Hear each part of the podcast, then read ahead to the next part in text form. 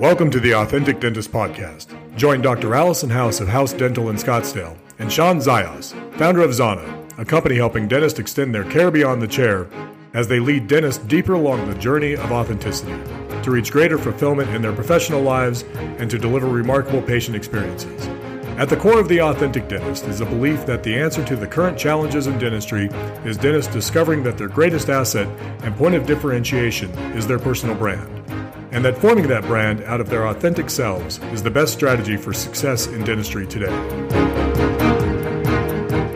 So today I wanted to talk about what's happening with Delta Dental and how you can evaluate your practice to make decisions about what insurance companies you should keep and what insurance companies you should get rid of. Yeah, it seems like um, there's been a lot, a lot of different sentiment out there uh, regarding the news. Um, what are some of the things you've been hearing? Well, I'm hearing a, a very big emotional response. Uh, I think a lot of people got a letter that says that the fees are going to be reduced. And that's pretty scary, especially when you're looking at twenty twenty. And there's a lot of things that we're going to have to pay out. There's a lot of new regulations too. So it's it's a scary thing. I understand. And we're wanting to share this right now because the last thing you want people to do is to act emotionally. You never want to make a business decision emotionally. And I'm going to quote my husband here, never let your ego get in the way of your wallet. And it's true. So you can't just turn around and drop somebody without at least analyzing your practice and seeing the impact either way. So what are some of the, like, what's a good starting point? So the first thing I always think that people should look at is their active patient list. And a lot of us don't go through that list. And so we think we have an active patients of, say, two thousand people. And I'm just going to use nice round numbers because of the math. So we think we have an active patient base of two thousand people.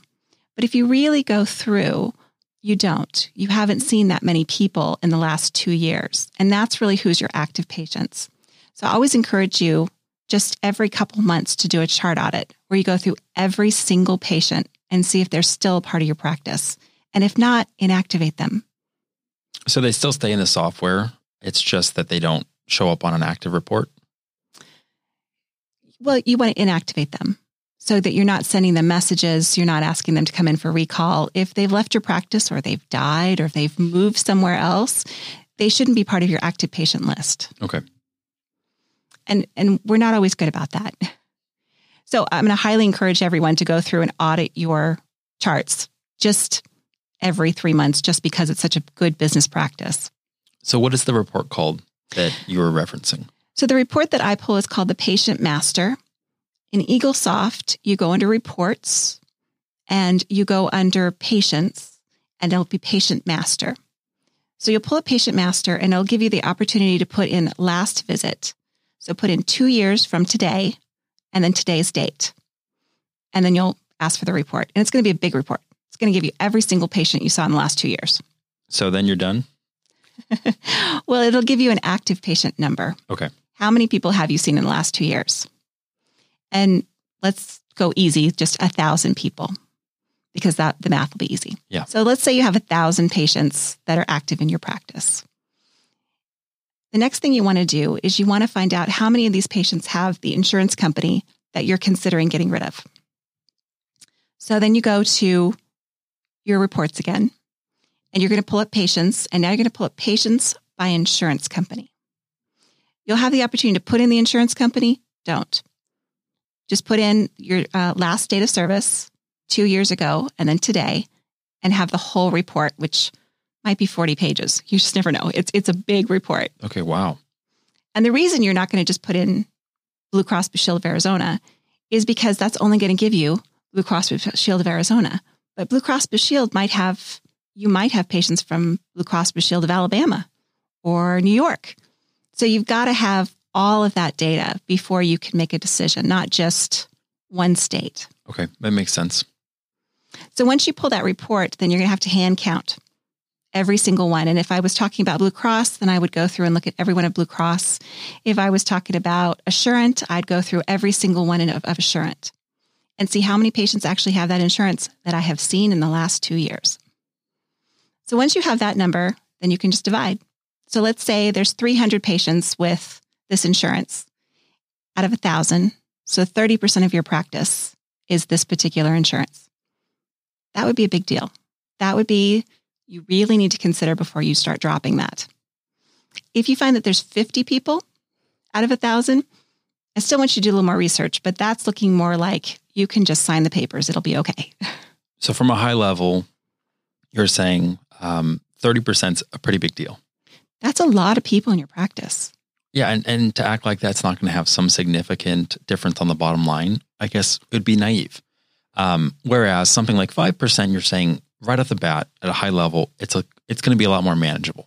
It's a lot more manageable. Yeah. So what would be the next step to go a little deeper into the numbers?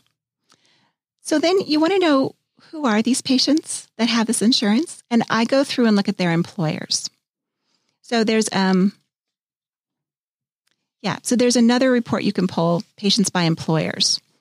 So go through, pull that report again from um, reports, and then you get to look at it and decide, well, who are these fifty people that have this insurance? If these fifty people brought you one hundred fifty thousand dollars worth of production out of your six hundred thousand dollars that you made last year, well, that might be important. You may not want to consider that. If Because if, it'd be like five percent of your patient base, but twenty-five percent of your production. Exactly. You've got to look at that and consider it. If um, they all work for Google and they're all twenty-five and they only come in for cleanings, well, then you're going to find that that amount of money is not a very big amount of money. So then it could be the opposite. You have three hundred maybe patients working for Google that account for maybe five percent of the production. Right. So the percentage of production seems like the more telling number. Right. But it's getting to that number. It's mm-hmm. figuring all this out. So you know what percentage of your practice has this insurance, who they work for, and then what percentage of those people, how old are they and how often are they coming in? And you're you're going to have to look at every one of these people and see. But if you have retired people of America, don't drop that insurance. Right. Think about that for a minute. Right. So once you do that, then there's an, going to be an emotional piece for you. And and that, I think, is what gets to dentists, because you see the name of somebody that you really, really care about and you're afraid they're going to leave because they've been your patient for the last fifteen years. You know their parents, you know their children, maybe you know their spouse, their brothers and sisters. I mean, it's devastating. And you've been checking in with them for every six months. Right. So that just, that's really hard to lose those patients. And that will actually make you not drop an insurance. So do you let that emotional piece dictate?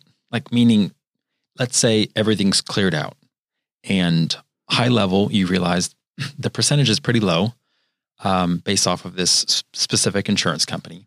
And then you go deeper into the numbers and you realize even production wise, it lines up.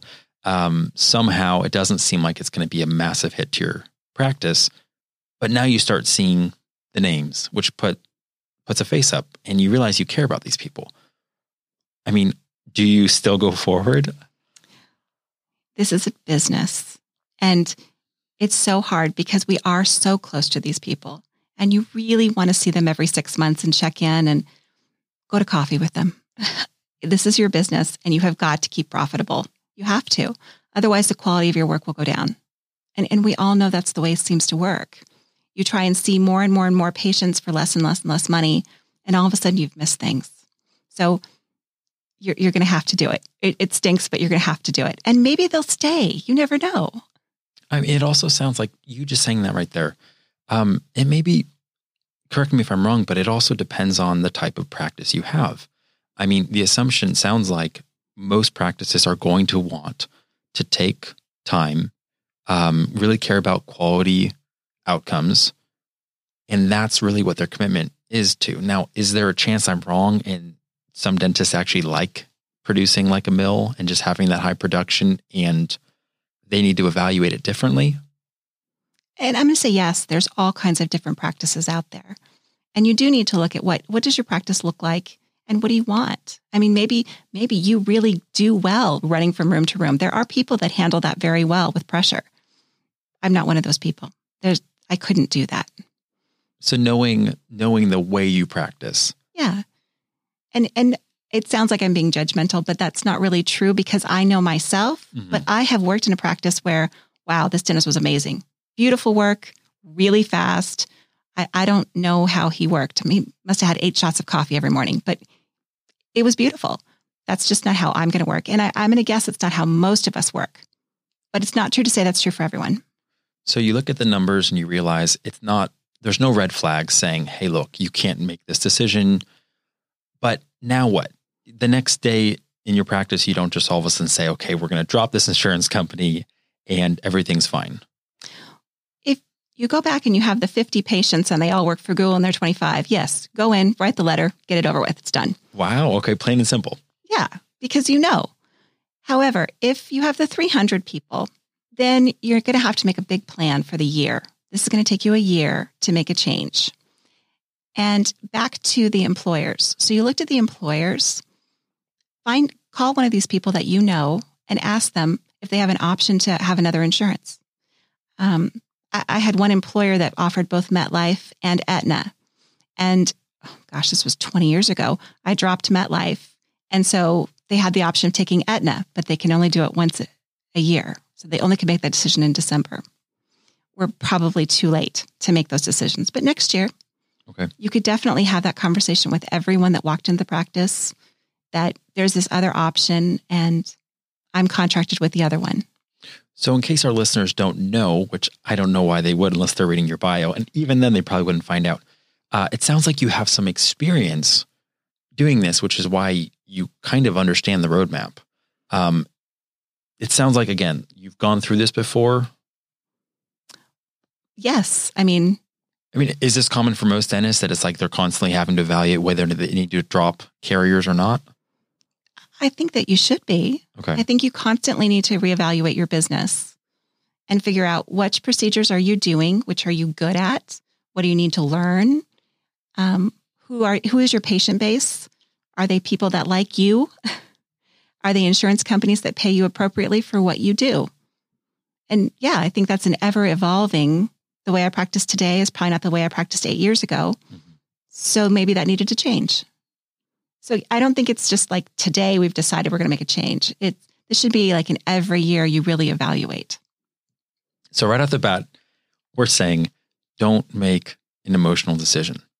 Uh, it, it's very irritating when you get news from any insurance company that fees are going to get reduced, especially when it seems like the margins are already so tight.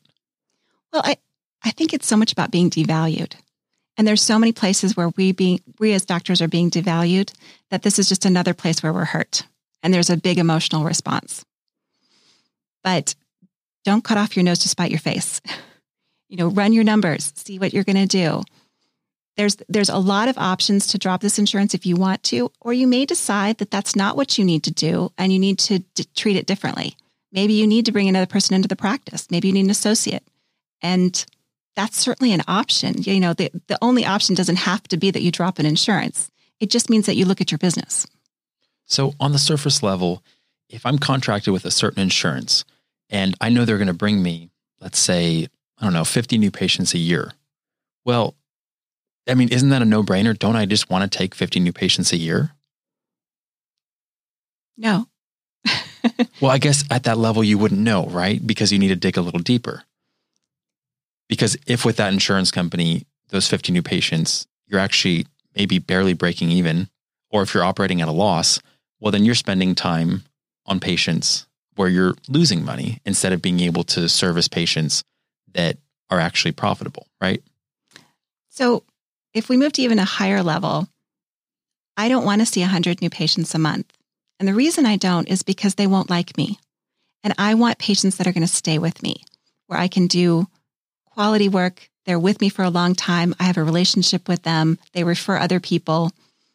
If I see one hundred new patients, there's a good chance that a portion of them are not going to like me, that we just don't gel. And, and that's okay. There's lots of dentists out there.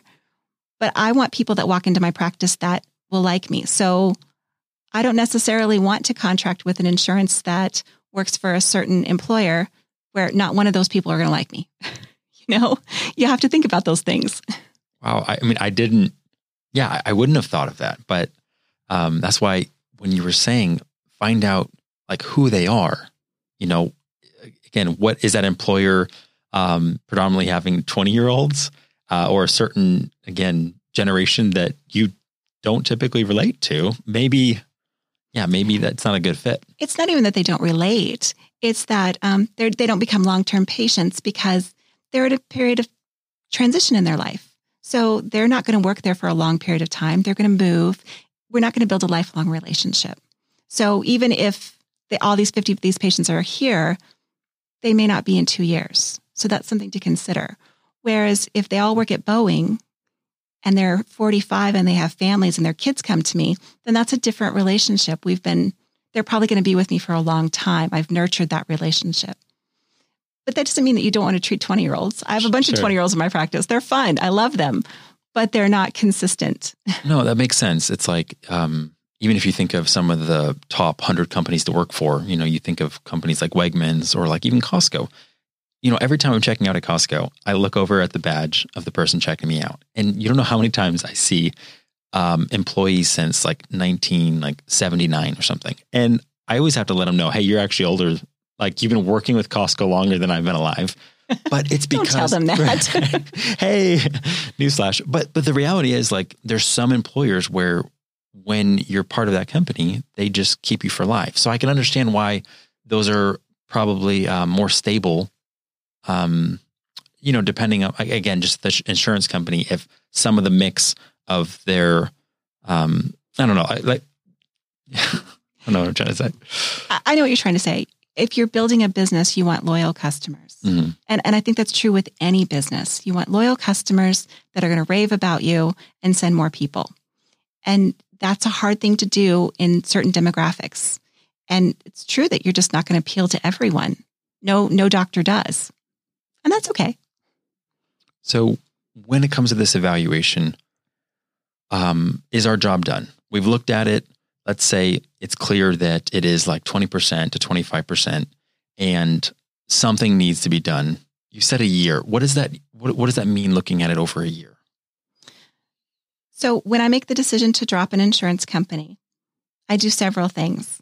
Um, the first thing I always do is I call the insurance company and try and negotiate and see if they will raise their fees. Now, some insurance companies won't even discuss this, but some insurance companies are very willing to discuss things. And I've had good luck there.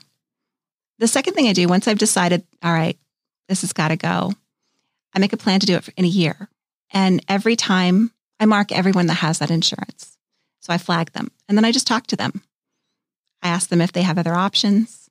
Um, I tell them that I'm considering this and what the impact would be financially to them. So that's, again, some math you should do. And it's not very difficult. Um, let's go back to the MetLife because that was an easy one for me because I had so few patients way back then. Yeah. um, in network, my patient didn't have to pay anything for a cleaning. It was totally covered. But out of network, that sounded so scary for them. It was ten dollars. They had to pay me ten dollars. So that wasn't a huge financial risk for them. Sure. Um, when I looked at Crown, and this, again, this is a long time ago, it was a fifty dollars increase. So again, it just wasn't a huge financial problem for them. But but if, if you would have sent them a letter saying, we're dropping your insurance, right off the bat, they're not reading the fine print. They're not looking, well, what is the out-of-network cost? And they might just panic and go, oh, I, I can't see Doctor House anymore. And that's their first thought. I can't see them anymore because you haven't told them what this means. Right. So you've got to be clear as what, what this means to them. I think that's important that you said clear because um, anytime there's confusion, Confusion generally generally just leads someone uh, away from you. Like if they're confused about what's going on and it sounds like the nature of the relationship has changed and after everything you're saying, they really don't get it. They're probably just going to be like, uh, they don't accept my insurance anymore. I didn't track everything, but I probably need to find someone else. So it's like being able to communicate clearly, like this isn't the end of the world. Um, it's not as scary as you think. I think that's amazing. So for anyone listening, like please do that, like unpack it. Like what Allison's saying, um, and be able to make sure you can have really clear conversations with your patients. Because that will encourage them to stay with you. And then have your team back you up. You know, um, my team is wonderful. So they'll say things like, Doctor House really cares about you. She really wants to continue this relationship. You know, she's taking great care of you. Um, and she's a really great dentist. And when they say those things, your patients are more apt to stay. So what do you tell them about why, why the shift's coming? Like, why is it that you're no longer, or why is it that you're even considering dropping an insurance company? The reason to the patient. Like, are you going to say, oh, I just don't like insurance company X anymore? Well, patients have this idea that when I charge them one thousand dollars for something, that I've taken their one thousand dollars and stuck it in my back pocket and went home. And obviously that's not true. Right. So they, they don't have a good understanding of what is going into every procedure. So I have my team talk about it, but I have my team talk about it all the time. It's not just about this particular issue. So you're always educating your patient. You always educate your patients about, well, Doctor House doesn't like that material. She likes this material because of this. And she's gone for a week because she's not on vacation laying on the beach. She went to another continuing education so that she can learn to do this procedure better. Or she's hired a new lab, or she's implementing this new, whatever it is. But so they constantly know that I'm growing and trying to be the best person for them. So, so much of that is your brand. Um, and it makes sense. If you're like committed to excellence, you're wanting to let your patients know, like, based off of this commitment to the materials, to uh, just how involved we want to be, you're going to have to compromise your care because these fees keep getting reduced. And that isn't something that you're willing to do, right? So since you don't want to settle on uh, inferior care, you know, it's just a decision you had to make if you still want to be able to just stay with that standard. But again, you can't just say she uses the best materials. You know, it has to be very personal for them. You know, she wants to see you on time. She doesn't overbook. Okay. Whatever it is that makes you unique. And then if the patient leaves, which may happen, they'll go somewhere else and maybe they won't find the same standard. If they go to someplace that is is just unable to manage the standard that you had. So then they'll be back. And if they come back, they're patients for life, which is wonderful. I mean, what can someone expect, um, you know, if it's successfully done? You know, is is is it realistic to think that they're going to lose all but ten percent or all but twenty percent of their patients? You know, I think a lot of it is how you've handled it. Um, that year preparation makes a big difference because a good percentage of my patients were able to change to a different insurance. And that helped a lot. So you, you're giving them time. Well, I gave them time. Yeah, yeah, this is coming. This is what I'm thinking. Um, and I, and I want you to, you to keep you as a patient. So how can I make this happen? So you're coming up with a plan of how to communicate with the patient and then also giving them options so that they can start preparing for when that transition date is. Yeah. Yeah. And then you give your thirty days at the end of a year. And then, yes, you're going to lose a big percentage of patients.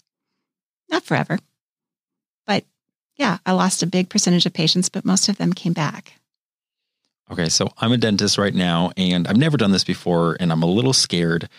Um, what would you say to me? Well, you got to know your numbers, know, know what you're getting into. And if you really feel like it's impossible for me to keep this insurance and maintain the quality that I need to maintain for the next year, my margin is that thin right now. Well, then you need to look at some marketing. How can you market to people to get your practice to grow in other ways? So you don't want your practice to grow with this particular insurance. So you're not going to market to that group. You're going to market to, to another group. So if you've dropped Assurant and you've decided you're going to keep MetLife, so you're going to market to employers that have MetLife, you know, lots and lots of marketing to them. Or you're going to market to people who need specific procedures that are not covered by insurance. But you're going to have to beef up your marketing in some way. Yeah. To offset. To offset the loss. Yeah. And it, it always sounds so funny to say all this, but it the reality is that we are a business just like any other business. And if you can't pay your rent or your employees or yourself, you can't stay in business. Everybody loses. Everybody loses. And your patients really lose too. Right. So the eighty percent or so of your patients right now that aren't part of this specific insurance company, it's like you don't want to make a decision that's going to harm them. Even though it sounds like, well, they're not the ones that accept or that have this insurance. Yeah, but if cutting off that twenty percent, which hypothetically, let's say was forty percent of your production, well, it could make it really difficult for you to serve the other eighty percent because you made a decision that you didn't think through. Uh, you didn't do your research. And now everyone's in pain. You know, everyone's feeling that kind of strain. And that's what we're not wanting people to do. We're not wanting people to make decisions uh, that, that aren't informed. You know, as long as your decision's an informed decision and you're doing your research and you know your numbers, uh, I think that will kind of take a lot of the the fear out of it. And, and you're thinking about who you are and what your brand is. Because I think that marketing piece is really important, that you're marketing to people that will that will like who you are and what you're offering. So you, you want to attract those patients. And, and that's going to be a big piece of it.